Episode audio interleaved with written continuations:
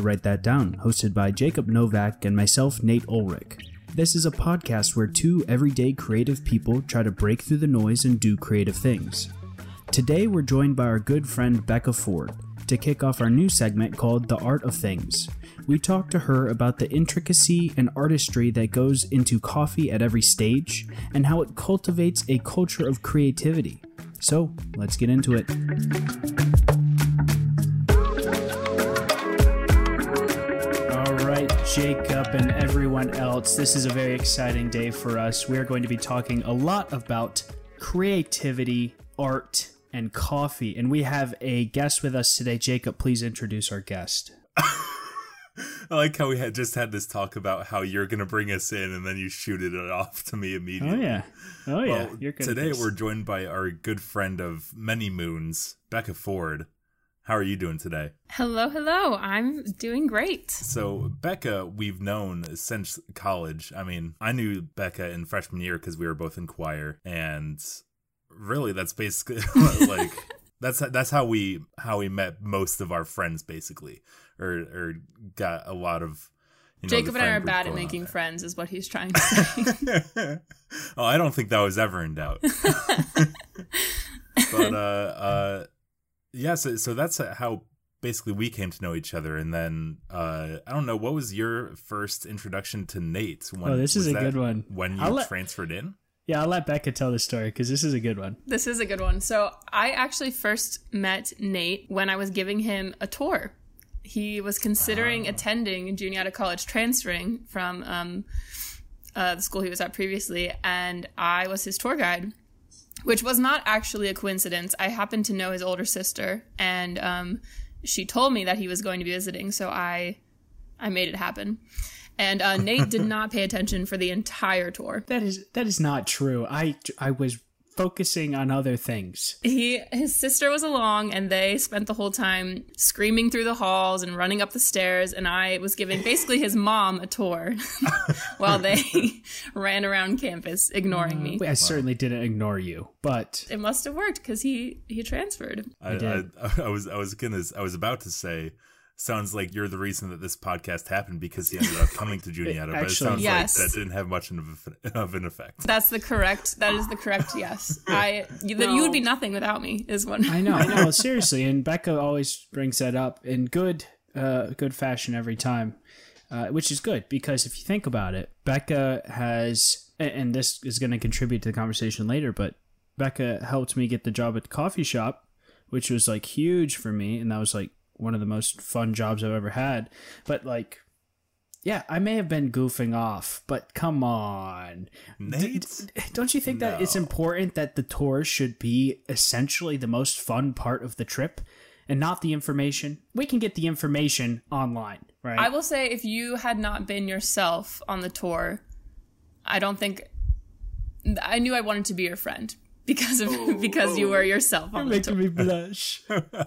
yeah even though you probably don't remember anything I said. No, actually, I don't. I, and I'm going to be honest, I don't. But it's also true. It's also true that you partially had a big. Uh, you convinced me to join uh, choir as well, which essentially helped me build my like friend group of like the people I end up living with, right? And the people I consider my closest friends from college. So yeah, Becca, I know. Come on now, you're the matchmaker. Yeah. Again, you would you would be nothing without but, me. it's true. No, it's I was happy to encourage and uh, make all those things happen for you. Now it's funny because we need to we need to iterate that you were in the hard sciences and I most certainly wasn't. So we never had a single class together. Never did. and if you count copying the uh, alto to the tenor in choir, I mean, yeah, Nate actually sang alto because uh, yeah, that's right, I sang alto. Anyways, Jacob, come on now. What are we doing here with Becca? Well, so I mean, as you say, I mean, it's somewhat of a, similar situation to when we had Sam Worley on the show, where you're in the hard sciences, you're not necessarily in a field that it, that would be specified as like a creative field, but you are still a very much creative person and mm-hmm. and entrenched in a lot of different avenues in which to be creative. How many ways can I use the word creative in a sentence? but usually, what we like to is start with all of our guests is we just like to ask what you call yourself because we think that that says more about how you approach things more than any you know lead in that we could give you. So how mm-hmm. do you what do you call yourself? Yeah um is the idea like what do i call myself in the context of our conversation or just what do i call myself? Both maybe if they're different. Well i think in the context of our conversation i would call myself a barista um, which is like a you know a common term um, that I think most people know, and, and, they think of someone who works in a cafe and makes coffee.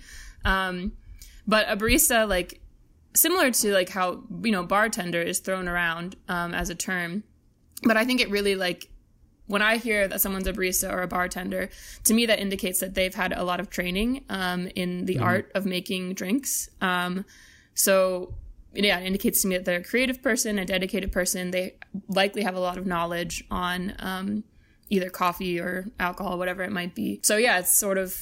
I think it is a very. It indicates to me that that they're a rather artistic and dedicated person. So, uh, yeah, a barista. Um, in life, I don't. I don't actually know what I'd say. I don't know why. Who knows? Who knows? You know, like it changes day to day. Yeah, someone fun, hopefully.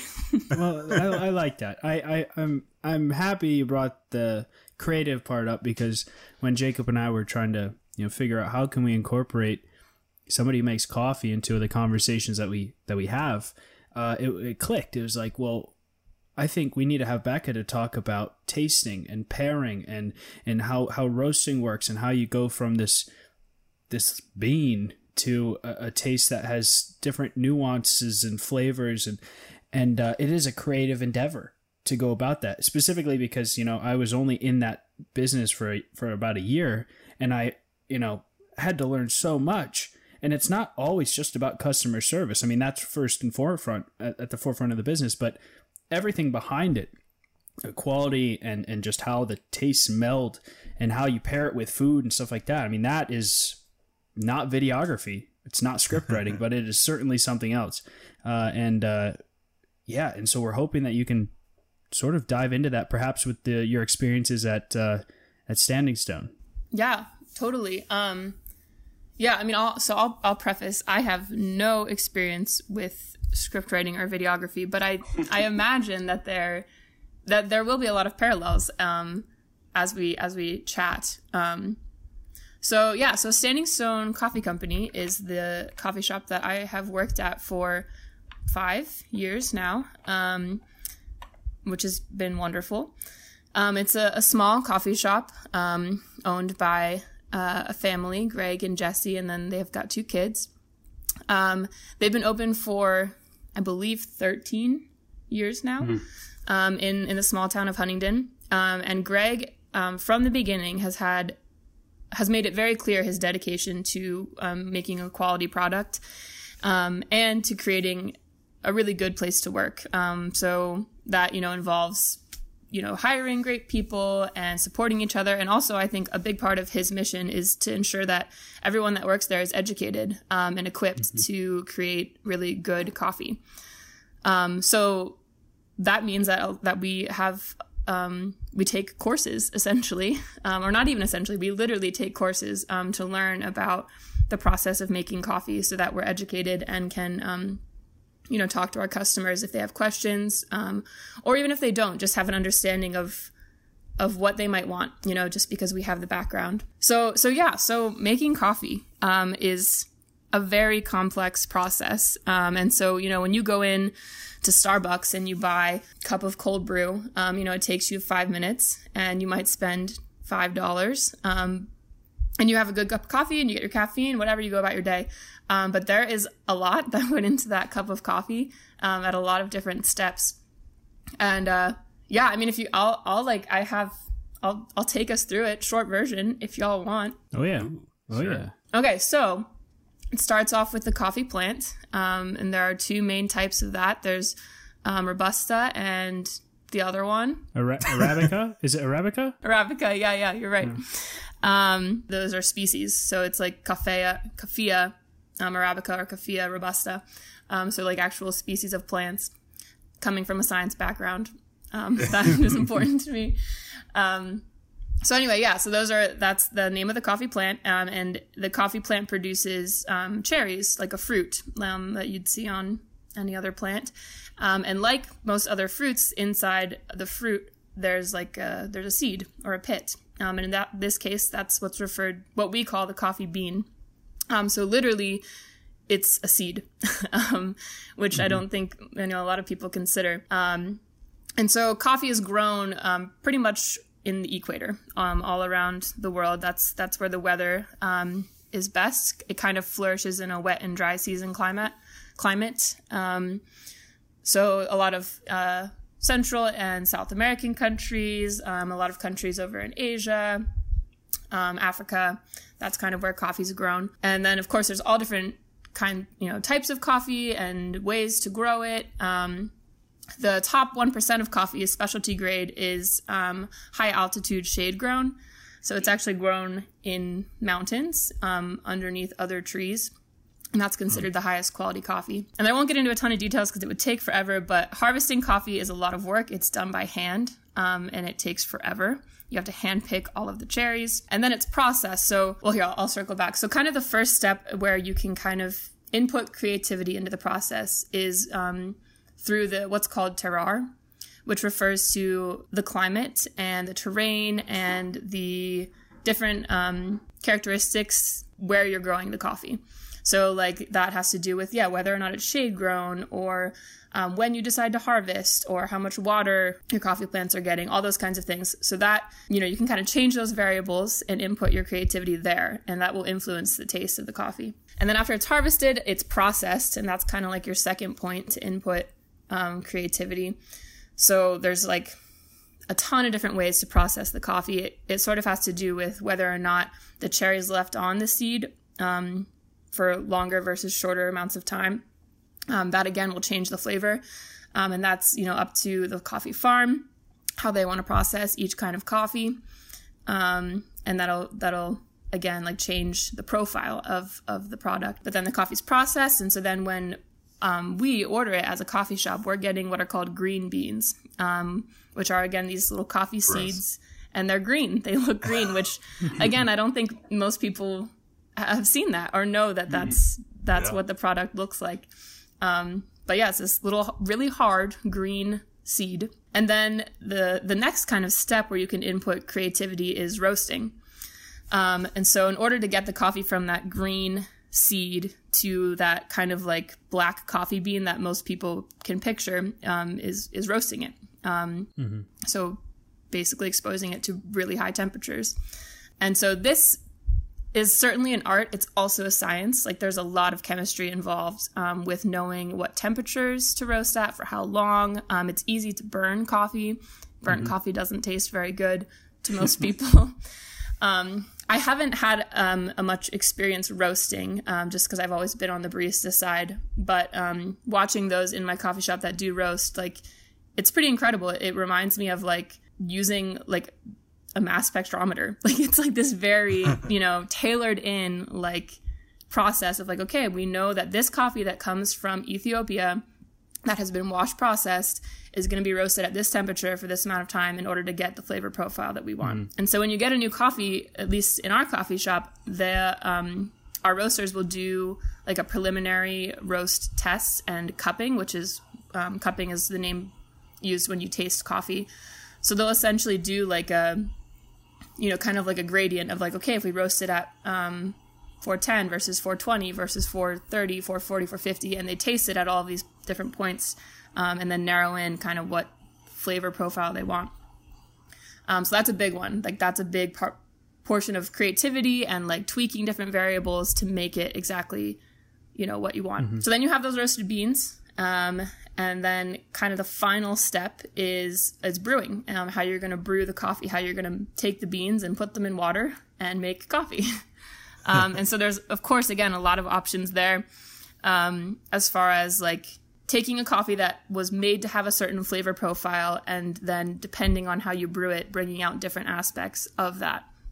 Um, mm-hmm. So brewing, kind of the big things that you can change are time. So how long, how long you're brewing something, um, pressure, how much like pressure you're putting um, as you're like pushing the water through the beans. um, and then temperature um, that the water is at. So yeah, depending whether you want you know your coffee to be a little bit grittier um, and bring out the more like oil tones of, of the coffee that you're brewing or you want it to be fruity and bring out the acidic um, tones you can kind of do a different brewing method um, to focus on one of those aspects. So yeah that's kind of like the final portion of, of inputting creativity.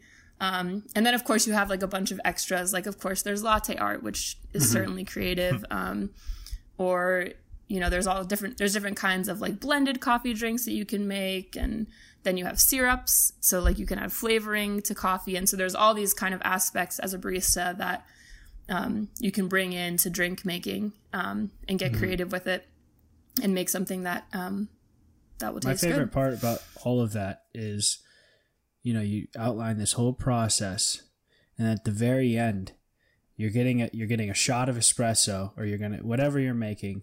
You got your cup of coffee, and then can I have four pumps of vanilla and one hazelnut, please? all of that, all of the depending on where it was grown, the the the roast, the you know the, the temperature at which you roasted, the blend if you blended, all of that stuff up out the window. We're going with the hazelnut uh, Yep. vanilla combo. Uh, you know, let, let not- me let me argue that a little bit. Okay, You- okay, you, go you for could it. also go the the glass half full route, where you're you're saying, you know, you you're spending all this time trying to finely tune what this uh, type of coffee is going to be like, and then Uh-huh. even after all that process, there's so many more variables to make it to have it be created into into all these other kind of branching paths. that's So that's it true. just speaks to the It's true. variability. there's certainly i think two camps on that like there's people Mm-hmm. that like their coffee to not taste like coffee Yeah. and then Yeah. those people are looked down upon by those of us that want our coffee to taste like it was meant to taste well, well, you you you talked about it in the process here, but I I want to because it goes to my mind like this is incredible, right? So so it depending on how long and how uh, hot the coffee beans get in the roasting process process will determine that flavor profile. But that's not the only thing that determines it. Like you said, it depends on where it grew and how it was processed and all that. yeah So then after it's roasted, uh, like you said, depending on the way that you brew the coffee and the way that you grind it for that brewing method also determines the flavors. So you could have one coffee bean grown in a different part of the mountain, top versus low, right?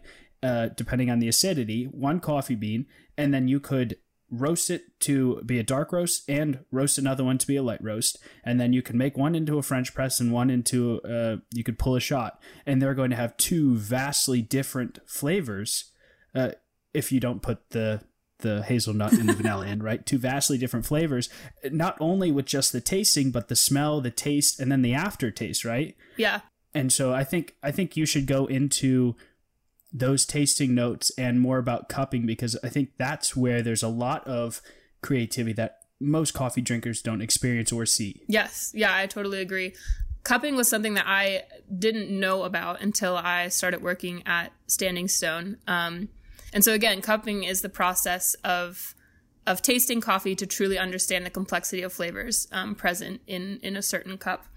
Um, and like Nate said, so there's kind of three main um, things that you pay attention to when you're cupping.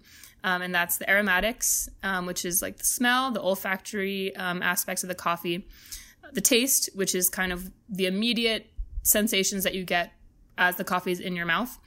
Um, and then the aftertaste, which is when you're focusing on what's lingering on your tongue after you've swallowed. And so it's interesting, like when I when you talk about or when we talk about something like this, like we don't normally put that much intentionality into any of our food, right? Like we don't spend time to be like, oh, like I'm eating, you know, a banana. Like let me think about what does it smell like? Like what does it taste like? What you know, like we don't Right. Think about that. Um, and of I'm course, you know, thinking about a pop tart as I'm eating it. I'm just eating a pop tart and doing something else so I can get out the door. right, exactly.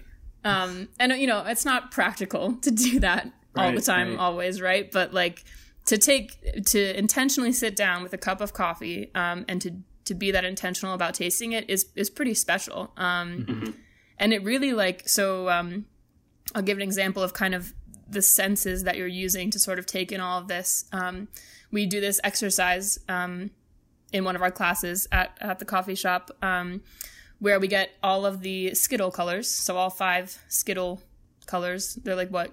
Green, yellow, orange, red, purple, and another if, one. if you're working with the original ones, I think they're yeah okay. Oh, That's well, yeah, they go all over the place now. Sure yeah, do. you're right. The original, the originals. Only purist Skittle fans will remember. Yes, exactly. um, and then you close your eyes and you close your nose and you pick up a Skittle and you put it in your mouth. I mean, you can do this. Anyone can do this at home. Um, and so you're, you know, you're you're attempting to guess the color, right? Um, or based on the flavor. And so you start with your nose closed, um, and then you open it, and you'll. I mean, if you again, if you try this at home, you immediately get flooded with like eighty percent more information about like the flavor of of this Skittle. Um, and so kind of putting that focus into like, okay, what am I tasting? Like where on my tongue, what taste buds are, are picking up this flavor? Like, is it a sour? Is it a sweet? Is it a bitter? Is it an umami? Um, and so that's sort of like our, our training, our fun training game to then when we go to this cup of coffee to sort of use that same intentionality and focus to decide, okay, so like when I, when I get my nose right into this cup of coffee and I and I sniff, like I'm getting chocolate or like I'm getting, you know, floral, like I'm getting uh hibiscus, I'm getting berries, like whatever it might be.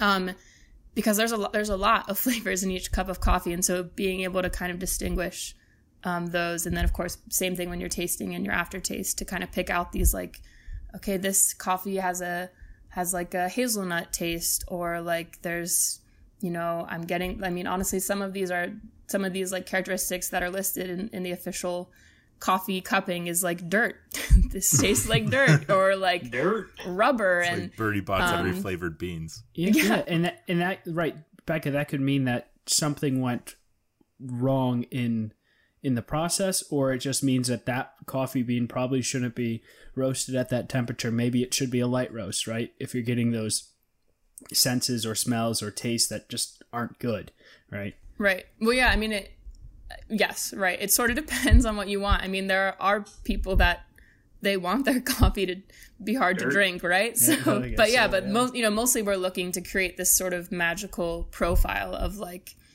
having this this great olfactory sense to it and then this this taste this rich taste and then this aftertaste that lingers that all kind of meld together to make mm-hmm.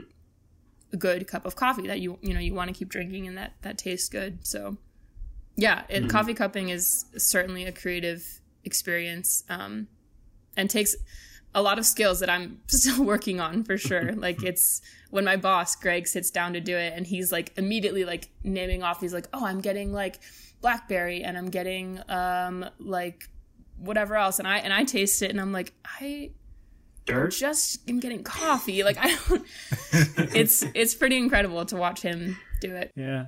And a side note here, uh, and I think this is important, is that when I worked on the team, we always did the cupping, the coffee tasting, and all of the drinking of coffee like at nine o'clock at night when everyone was done with like school. And so i'm leaving the coffee shop at 9.30 or whatever and my head is just a buzzing like You're I've got- wired. I'm wired, and, and and it's college, so that meant I had like four hours of work ahead of me. But man, we drank so much coffee at night trying to get these flavors. yep Good memories. Yeah, you're right. They are always in the evening. I remember I did um my espresso machine training.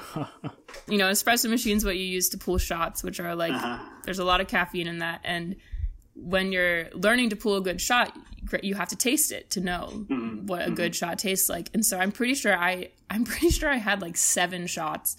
And then being a science major, I had to go to lab and I I did I focused on microbiology, so I had to go and pipette in lab afterwards. And so I get into lab and I'm like, my hands are like shaking, and I'm trying to like pipette uh. these, you know, microliters into tiny. Was, yeah. Wow.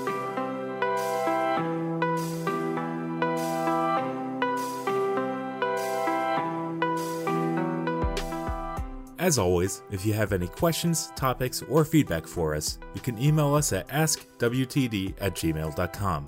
But now, we also have something else to involve you in the show even more. Pretty soon, Nate and I will be starting a new segment where we'll be taking prompts from listeners. These could be writing prompts, genres to explore, stories from your life, or whatever else comes to mind. Then we'll try to come up with how we'd bring your submission to life. So once again, that email is askwtd at gmail.com for any prompts that you have for us. Anyways, let's get back to it. So, one thing that we didn't mention off the top is that this is a kind of Nate and mine, mine and Nate's, me and Nate and I's introduction into uh, kind of a, a, series that we might want to delve deeper into in future episodes uh, mm-hmm. that we're calling the art of things uh, which is basically just you know like we're doing now with with you becca just delving into you know how things from our daily lives have so much intentionality mm-hmm. and creativity and artistic license ingrained into them uh, mm-hmm. that we take for granted and then we don't even notice and so yeah this is a kind of a good uh, jumping off point because you know you're talking about all of this process of making coffee and and and tasting and, and experimentation and things like that we just don't think of uh, usually when we think of coffee or at least for me i think of coffee shops i mean standing stone uh, in huntingdon pennsylvania is a staple of mm-hmm. that town mm-hmm. uh, yeah. and whenever you know we needed to go someplace outside of campus to get work done or just you know good vibes or destroy at trivia night uh, or first like dates, that. last dates, and all the dates in between. Yep. uh, you know that those uh, that coffee shop atmosphere is is really conducive to. Mm-hmm. That creative process, whether it's you know someone who needs to write something or, or you know meeting together to get homework done or something like that. Uh, but we don't really acknowledge the environment is reciprocated not only uh, across the counter but also behind the counter. Mm-hmm. Uh, and and so, do you have any thoughts in terms of you know how coffee is able to cultivate this you know more creative environment uh, in kind of all fields? Yeah, I mean, I think you certainly were were yeah you were explaining it very well. Like there's there's something magical and special about a coffee shop um, that allows people to do exactly what they need, right? Um, yeah. And I think part of it, part of it is again, so like I, as I was explaining, you know, all the process of coffee and how being a barista is a creative job. Um, I think because all of the employees at a coffee shop are assuming some level of responsibility to that creative art, right? Like they they've bought into to creating good coffee, um, and so that alone, I think, encourages anyone who's who's coming into this coffee shop to then experience the coffee to be like, oh yeah, like these people care about their art. Like I'm going to come here to work on mine, whether that's like writing an application for a scholarship or, you know, they're there to have an interview or they're writing a book or they're, I mean, I've people come in and paint like they're, I've seen people do all kinds of things, um, in, in my coffee shop and in others that I've been to. And I think part of it is again yeah that like everyone there including the employees are kind of buying into this culture of like yeah we're here to we're here to care about things. Like whether it's the baristas caring about the coffee or it's the community caring about each other um, and connecting um, or yeah caring about the art that you came there to do or the project that you need to finish or or whatever it might be. Um, and it's it, it also sort of offered the, offers this really unique combination of like support and community along with a safe space of a bit of anonymity anonymity? How do you say that word? Anonymity. Yeah yes. Yeah. Um where you know you can come into a coffee shop and of course you know you're you're welcomed by the staff and if you want you can chat with them but you can also go and sit at your table and put your headphones on and and people will leave you to do your work um, mm-hmm. for the most part.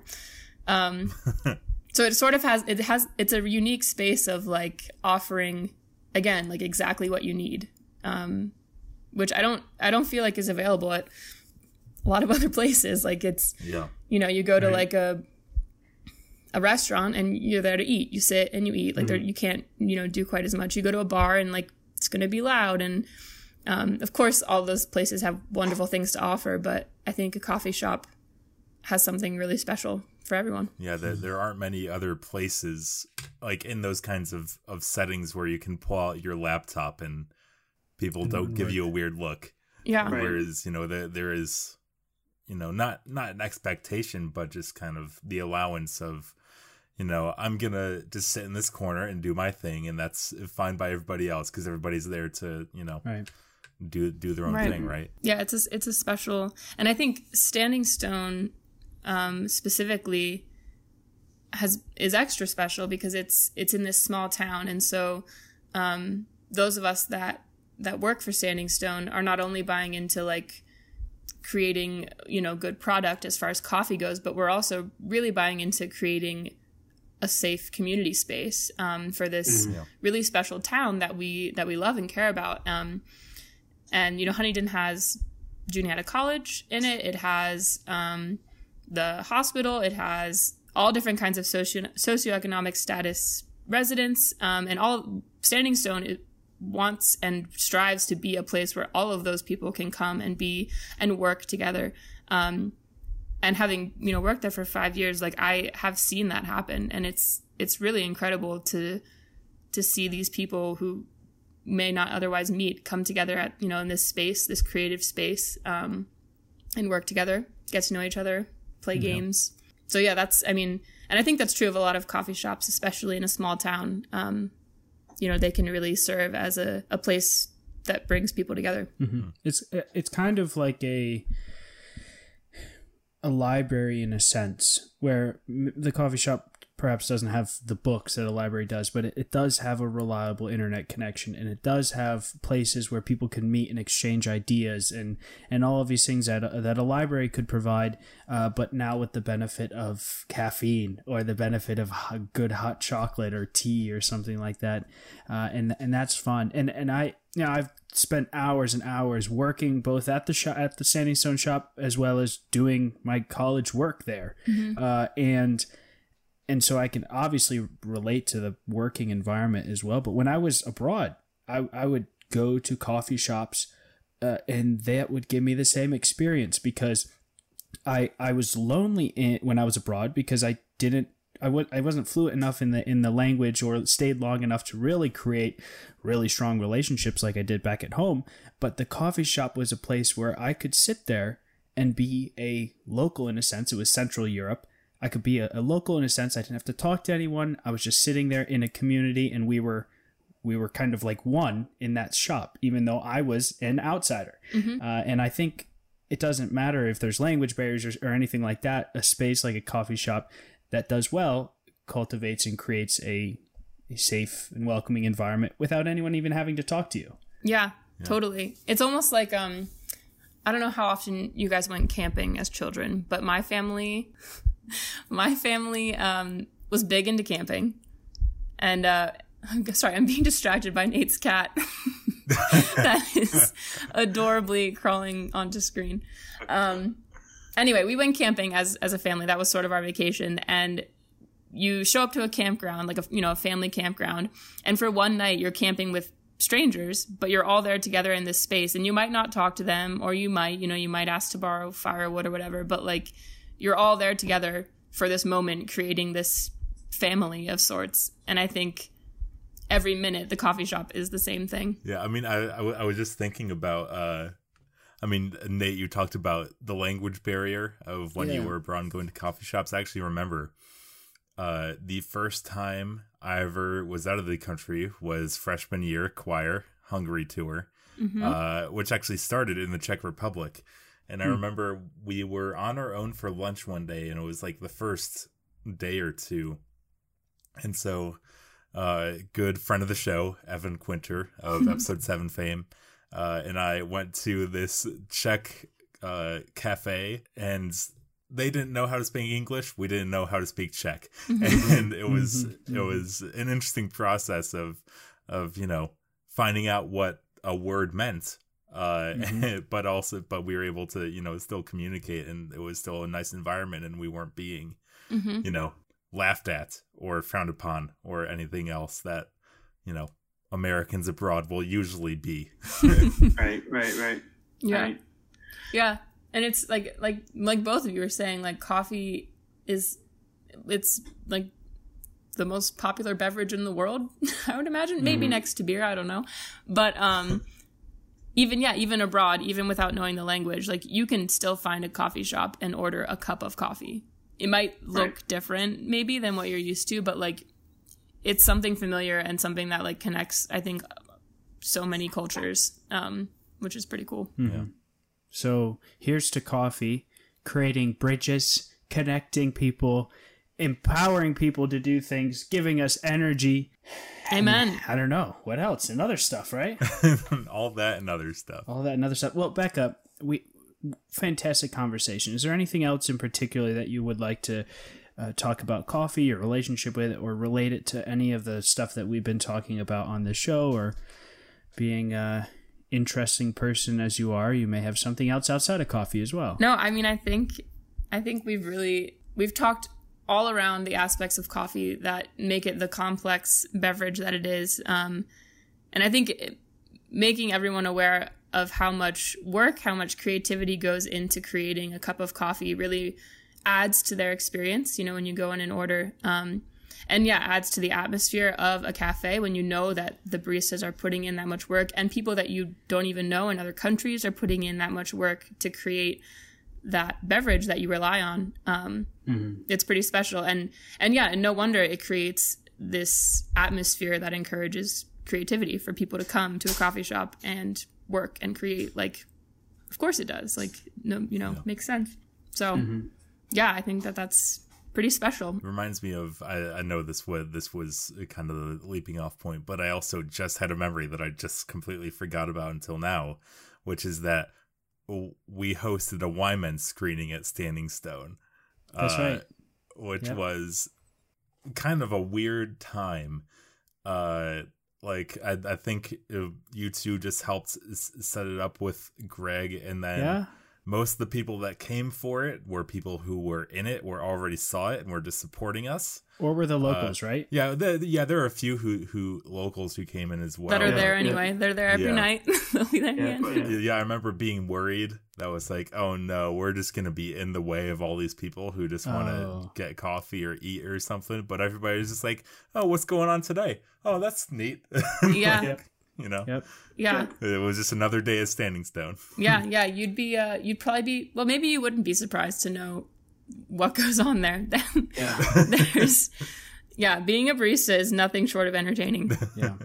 Yeah. Well, uh, it's been lovely to have you on, Becca, uh, Yeah. to help us kick off this Yeah. you know, new series of ours. Mm-hmm. So It was great to be well here. named as the art of things. Mm-hmm. Uh, Yeah. but we have now hit that time of definitely not procrastinating.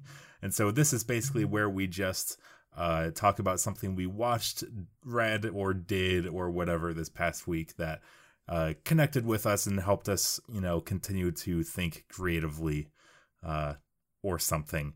So, uh, Nate, why don't you kick us off? Sure. Okay, so mine is going to be again very simple. Uh, this week, uh, actually today, it came out. Uh, again, I'm on a, a Beau Miles kick on YouTube, uh, Australian uh, adventurer, right? And this time, instead of walking 90 kilometers to work for his commute, his commute now was a four day paddle to work where he took this stream river that he played in as a kid and kayaked it from you know his house or somewhere close to his house to another place where he could get into another river all the way to to where he works which is i don't know far away. Like it it, it took him four days to paddle it and it was like over a hundred kilometers. Anyways i think the more the, the the whole story is about adventure in your backyard and and having less of an impact on the environment and being able to take your your mind and do sort of creative things and and, and force yourself to to really see that you don't have to travel abroad to get an adventure right and that it's just outside of your door we just have to rearrange our thinking to do this and so it takes a fantastic adventurer like Beau Miles to get somebody energized uh, and excited uh, and so I I'd advise you if you didn't check it out last time when I talked about him, certainly do it. Uh, check it out this time because he's I mean 29, 30 minute short little documentaries of this Australian dude who has wonderful documentary style. Like they've got drone work, they've got solid solid editing. Uh, so on that side of things, checks checks the box. But go for it. it. It's it's fantastic, and I and I and I love it, and I look forward to every couple of year, every couple of months when he he puts out some solid content. Nice. Yeah. No, no need to get Bear Grylls airdropped into a remote island. This is not Bear. Grylls. I, this this is uh, the opposite of Bear Grylls, which is why I am so attracted to his work and and how he composes himself and talks about the real real life. Right? I mean, this guy k- kayaks down this swampy river, sleeps outside at, at night on next to a highway underneath the train station, is eating a, a banana, a can of beans, and homemade bread, right? and then he talks about how life is good uh, because he's experiencing it. So Yeah. I don't know. You know what that makes me think of? Uh, If I'd love if we could ever get Sam Worley back on the show. I don't know if you guys have talked to him about his month of May biking Ugh. a mile per whatever Yes. day it was. Yeah. He, Sam's About got that it. same spirit about But, him. but he got Yeah. that down. Uh, I Yeah, would be curious yeah. to see what his outlook is on all that. The art of things. Yeah, art of Sam things. Worley. it's just Sam Worley as the subject. It's Yes. yes. oh my. Okay, so enough of me. Uh, Becca, do you have anything uh, for you're definitely not procrastinating? Yeah, I. Well, mine. You may have stole some of my thunder, but I'm gonna go for it anyway. Um, I've been reading uh, a book. It's called Journey on the Silk Road, um, and it's about a long distance uh, cycling ride, which um, I've done before. I have. I've biked. I biked from the coast of Washington to Kansas um, a couple summers ago, and so I'm. And I, I've done a couple other long distance. Well, one other long distance. Um, self-propelled travel and so i'm kind of into that kind of thing um, and so i really enjoy reading about other people doing similar kinds of things um, and so of course this is abroad right so it's not in her backyard she's over on the tibetan plain um, but like reading about her and her friend traveling um, and she she's a scientist so she's incorporating um, you know her her scientific knowledge about the area that she's in and the flora and fauna. She's also incorporating um, the history and like the political tensions in the areas that she's biking through. Um, and I'm really resonating with that because on my bike ride, like there's so much intimacy lost, um, you know, when we drive and fly all over the world. Um, like we're not experiencing our landscapes really at all um, when we do that. And so slowing down and cycling or hiking, um, as I've had the chance to do, it it's just so intimate. You know, you you hear things, you smell things, you see things um, that you just totally miss otherwise. And so it's um, reading her has her book has really been inspiring me to get out and do another one of my crazy adventures. It's about time.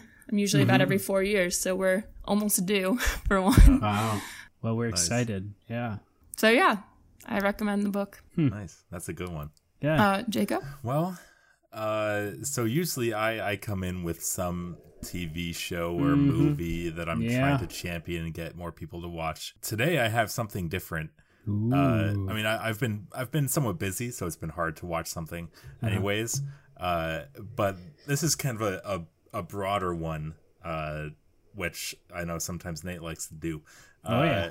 But uh, I guess it's it's just the idea of a of a local sports community, uh, and Yeah. I'm specifically talking about the Columbus Crew, which is the Major League Soccer team uh, that I love. Current MLS champions, shout out. Um, but this past Saturday was their last game in the old stadium, which was the first American soccer specific stadium in the country. Uh, And because so they just built a new stadium, uh, and the first game is going to be, I think, July 3rd or something like that in there. And so this was the last home game, and it was just such a cool, like, emotional night for Yeah. the team and like all the players who have, who have been there for a long time Yeah. uh, and just like there there are these cool videos. There's a bit uh, where after every game, the team and the coaches like all go to the supporter section, and uh, all the supporters sing. I can't help falling in love with crew, and, and it's just and there's a video that I retweeted on Twitter. Uh, if you're interested in checking it out, but it's just a minute long thing of of the whole stadium. It was a sold out crowd just singing this to Wow. the team. uh, and then you know doing the chants afterwards and everything. And there's a player who's been on the crew. His name is Artur, and he's from Brazil. Who's been on the crew for years, and he was out due to injury. And so, even though like Columbus isn't the biggest name city in Mm-hmm. in the USA, obviously, but at this point he's so ingrained in the community where he spent the whole game not like on the bench or at home watching. He was in the supporters section with everybody, and it was it, it's just so cool, and, and it's that kind of community that's created around soccer and, and sports in general that that I think is just so cool. Uh, that easily gets lost in the noise of things like fans throwing popcorn or drinks at NBA players as they're leaving the floor after playoff games and things like that, which has been happening more and more the past month. Uh, but yeah, I, it's it's the crew holds a special place in my heart. But but that game was especially cool to watch after all the troubles of crew potentially being moved to Austin and and and then being saved and staying in Columbus and just all, all the stories that go down in that stadium and in the town because of that team. So yeah, a little. Yeah. broader, a little bit more vague, No, but I like cool that. stuff. I like that. Very Yeah. cool. Jacob, you were talking about uh, a video retweeted on Twitter. Uh, where can the people find you? Yeah, you can find me on Twitter at Jacob Yesvac Nice. I love it. for all my hot soccer takes and any other dumb thoughts that come to mind. Dumb thoughts. Ah, good stuff. Becca, where can people find you? I am most present on Instagram at Beksford. That's B E K S F O R D, like the car. Um, usually, if I'm doing something crazy and adventurous, you'll find some photos there. Certainly. Yeah, yeah. Uh, Nate Ulrich, 16, Twitter. Probably not as crazy or adventurous as Becca. Probably not anything to do with Ohio, uh, but uh, for you, Jacob. But uh, Some cat and dog content. yeah, good stuff. Good stuff. Cool. All right. Th- thank you again for joining us, Becca. Yeah, thank you. Thank you for having me. See ya. So,